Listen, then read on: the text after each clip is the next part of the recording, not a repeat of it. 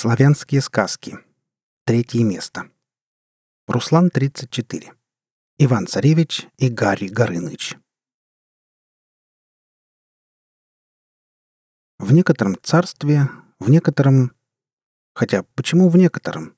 Что за загадки в самом начале сказки? Так не пойдет. В совершенно определенном царстве, в широко известном государстве, допустим, в царстве славного Салтана, жил да был молодец. Ну, как жил? Мед, пиво пил, усы у него толком еще не выросли, а посему ничего по ним пока не текло. Забыл упомянуть, молодец был добрым. А как иначе? Ведь в сказках есть свои каноны. Либо молодец добрый, либо не молодец он вовсе, а вражина подлая и ирод окаянный. Резюмируя портрет героя, скажу лишь, что кроме употребления сладких горячительных напитков, в других славных поступках замечен он не был. День напролет сидел молодец на заваленке и, накидавшись суррогатной медовухой, бренчал на раздолбанных семиструнных гуслях срамные басурманские мотивы. Намаялись с ним батюшка с матушкой. Семнадцатый год дурню пошел, надобно к делу его пристраивать. Только не лежит душа у Ивана ни к труду, ни к наукам каким. Не удивляйтесь, в то время всех дурни Иванами кликали. Так вот прямо и погоняли. Иван дурак. Живет, значится, дурак одной мечтой — дочку царскую сосватать. Пригреется, бывалоча на солнышке, прикроет хмельные гляделки и ну себе Василиску царевишну без панталон и кокошника представлять. Нет, каких-то реальных шагов для создания ячейки общества он, конечно же, не предпринимал, ибо ленив был жутко. Да и потом, что за царь выдаст кровиночку свою единственную за обмылка нечесанного в дерюгу ряженого? Так бы и спился по-мирному наш Иванушка, если бы не беда неминучая на Салтаново царство не обрушилась. Повадился змей Горыныч лютовать на землях царевых, то скотину на поле задерет — то крестьянку молодуху утащит для забав своих нескромных, а не далее, как на Ильин день, вообще поклажу у купцов заморских сразбойничал, да по ушам их в страже нахлопал. Купцы к царю с челобитной. Так, мол, и так, самодержец, да коли?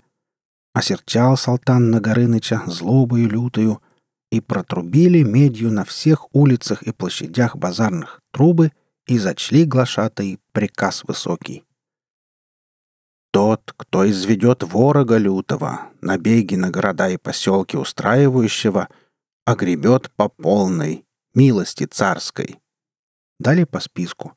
Шапка боярская, каракулева, сапоги софьяновые, почти новые, почетная грамота на бересте и рубь двадцать серебром. Три дня ждал Салтан добровольцев. Да только никто не позарился на награду щедрую. Шутка ли, змею в пасть лезть за обувку ношенную? Долго думу думал самодержец, судьбою родины озабоченный. В голову приходило лишь самому идти на чудище. Но толщина кишки царя не выдерживала никакой критики, а посему он отбросил эту мысль как непродуктивную. Боярин же, Силуан, давненько глаз на царскую дочку положивший, и временами, будто невзначай пощипывающий ее за мягкое, предложил выход. Дескать, нужно посулить в награду царевишну в жены. Все одно девка на выданье, да полцарства за ней приданного. Вот тогда смельчак вмиг отыщется. Себе же, задним умом, накидал схему мошенскую, как в зитья царские выбиться и полцарству загробастать. Недолго противился царь-батюшка, ибо понимал — в наше время зарубь двадцать и прыщ на носу не вскочит. Был у Силуана дружка старинный, мод и пропоится боярин Демьян. Сказывал Демьян про парнишку недалекого, много пьющего.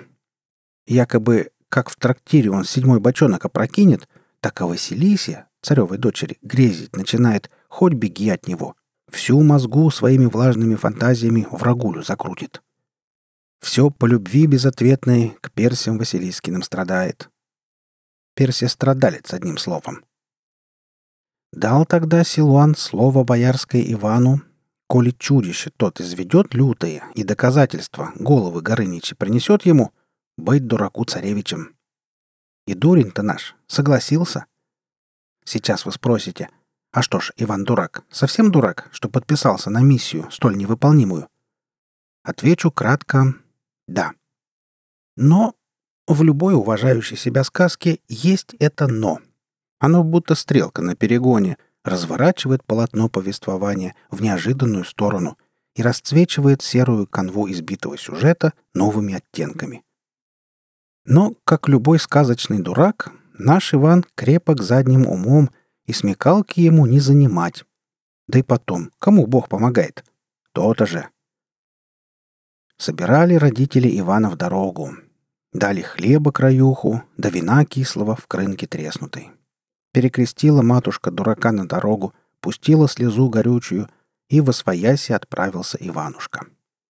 Перекрестился тут уже и отец егойный, молитву вознес небесам, что избавили они их с бабкой на старости лет от охламуна нахлебника, и пошел на радостях брагу ставить. Встретили дурака за околицей пятеро дружинников боярских, приданные для усиления в предприятии рисковом, и затопали они в шестером к Акаян-горе, лесом дремучим окруженной. Там, стало быть, логовище змея Горыныча базировалось, по последним данным царской разведслужбы. Долго ли, коротко, все в репьях и грязи дорожной, добрались ходаки наши до пещеры темной, штаба врага рода человечьего. Глядь, а в круг костями все усеяно, да кровушкой невинной земля удобрена. Чуть присели дружинники храбрые, воздух мерзкими газами попортив, хоть огня не зажигай, того и гляди рванет. Иван же, поправив котомку босяцкую, сказал. «Вы, други, меня тут дожидайтесь. Как закончу, сам выйду с трофеем. А коли не выйду на второй день, бегите к Силуану и докладывайте, что сложил Ивашка буйну головушку, пущай другого богатыря ищет». Выдохнули расслабленно воины боярские, пожелали удач всяческих и, перестав загазовывать атмосферу, откатились к опушке подальше от страшной пещеры. Иван же смело вошел в логово зверя и, как только глаза привыкли к сумраку, осторожно начал пробираться по пологой галерее, спускающейся вглубь земли.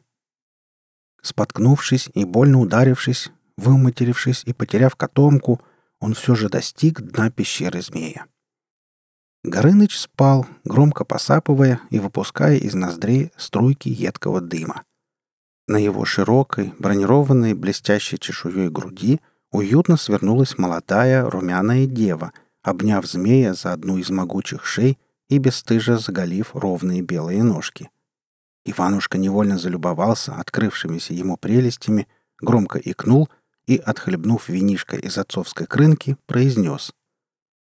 «Э, хорош массу давить! Выходи биться, чудище окаянное!» Прекрасная незнакомка взвизгнула испуганно и забилась под мощное драконово крыло, укутавшись толстыми складками кожи, словно одеялом. «Вань, ну ты что орешь, как будто тебе причиндалы придавили?» «Вон он, Настасью перепугал, Ирод!» — сонно проворчал Горыныч, ласково обнимая крылом девушку. «Кстати, здороваться не учили?» «Здорово, Гарри!» — заорал Иванушка и кинулся вдруг обнимать змея. «Удивлены?» «То ли еще будет. Иван наш, не смотри, что дурак, а все ж не самоубивец. Годков с десять назад подобрал Иванушка в леске за околицей странную зверушку, отбил от собак бродячих. Маленькое чешуйчатое существо о трех головах и с нелепыми обтрепанными крылышками поставило бы в тупик ученых мужей, глянь они на нее. Но то ученые, а ему, дитю неразумному, жаль стало гада мелкого, вот и пригрел у себя за избой на сеновале. Думал, помрет болезный. Псы одну голову, почитай, отгрызли малышу. Узрел в тот день парнишка диво необъяснимое. Вместо оторванной головы вдруг новая полезла — и, быстро приняв форму, стала на место оторванной. Был тот необычный малыш, смышлен и весел, а гукал вот только странно. «Гарри, Гарри!» поджигая при этом дыханием горячим все вкруг себя. Дал тогда ему Иванушка имя — Гарри, и решил оставить у себя. Но шило в мешке не утаишь. Стал расти Гарри не по дням, а по часам, и молока, что таскал ему мальчишка, уже не хватало для пропитания юному змею. Тут как раз и матушка с батюшкой прознали про опасного питомца, и пришлось с тяжелым сердцем выпустить окрепшего Горыныча на вольные хлеба. «Не грусти, Иван, земля круглая, авось свидимся еще!» И, обняв по-братски дурака, Гарри взмыл в небо на мощных кожистых крыльях. «Прощай, Горыныч, брат мой названный!» — прокричал вслед другу Иванушка и, хлюпая носом, воротился в избу. Сутки праздновали друзья встречу. Бедная Настасья в кровавые мозоли уж руки натрудила медовуху да хмельной квас на стол выставлять. Наконец, попрощался молодец с Горынычем, и хозяюшке в пояс поклонившись, вышел к дружине ратной с тремя головами змеевыми под корень усеченными. Подивились воины такой сноровки, языками подсокали, по плечу дурачка похлопали, да и в лохмотья мелкие порубили его в благодарность за труды тяжелые. Ибо был у них завет боярский — трофеи привести, а Ивана-дурака извести. Вскочили лиходеи на коней, только их и видели. Вышел Гарри по нужде малой, цветочки возле пещеры полить. Глядь, а брат-то его названный — по всей поляне разбросан, мелко нашинкованный. Взъярился тогда Горыныч гневом праведным, собрал все кусочки в суму заплечную, обнял красавицу-бесстыдницу и полетел в самую чащу лихолесья темного, к яге престарелой. Там, где днем мрак стоит непроглядный, где ветви черных деревьев сплетаются в узоры колдовских рун, а русского духа за сто верст не учуешь, стоит на проплешине лесная избушка. Ноги у избы волшебной, будто лапы куриные, жилистые и когтистые. Вышла бабушка Яга гостя встречать, самогонки на мухоморах столетних бочку выкатила. «Здрав будь, Горыныч! Давненько в гости не заходил к бабушке». «Привет, Яга! Прости, все в заботах. То деревням разбойничаю, то города разоряю. Короче, времени нет вообще». «А что это русским духом потянуло?» Яга повела сморщенным крючковатым носом, нервно, будто пробуя воздух на вкус. «Ой, да никак ты мне человеченки принес, касатик!» Горыныч вывалил Ивана аккуратной горочкой к ногам старухи. «Мне бы воды живой, мать!» «Да ты не умом ли тронулся, Горыныч? Тут риса с морковкой откинуть и с гуляшом этим какой плов получится!» Она причмокнула губами и пошла доставать глубокий узбекский казан. «Мне бы воды живой!» — загремел раскатистый звериный рык, пугая обитателей проклятой чащи и выжигая жарким змеиным дыханием жухлую траву. «Да что ж ты бабушку-то так пугаешь, Гарри?» — запричитала перепуганная яга, уронив тяжелый чугунный казан на костяную ногу. «Будет тебе вода, касатик, будет!» Скоро сказка сказывается, да не скоро дело делается. Долго безутешный Горыныч собирал Ивана, сращивая кусочки мертвой плоти живой водой. В то время коварный Силуан готовился к свадьбе. Уж и кафтан пошил, каменями самоцветными подбитый, и сватов заслал к Василисе царевишне. В назначенный час загремели звонницы на всех церквах праздничным набатом — Взорвалось небо над палатами царскими цветными заморскими фейерверками. Въехал в град престольный Силуан на богатой карете, а впереди, на подносах эмалевых, холопы головы чудища несут в дар салтану царю. Василиса в сарафане праздничном ожидает участи неминучей, в жены к постылому старику-боярину готовится. Вдруг потемнело небо над дворцом праздничным, Тенью черный прошел трехглавый змей на бреющем и, попалив полдружины ратников могучих, зашел на новый вираж. Что за диво! Сидит на змее Горыныче Иван. Живеханик, краше прежнего стал молодец с живой воды. Прыщи пропали, алкоголизм излечился.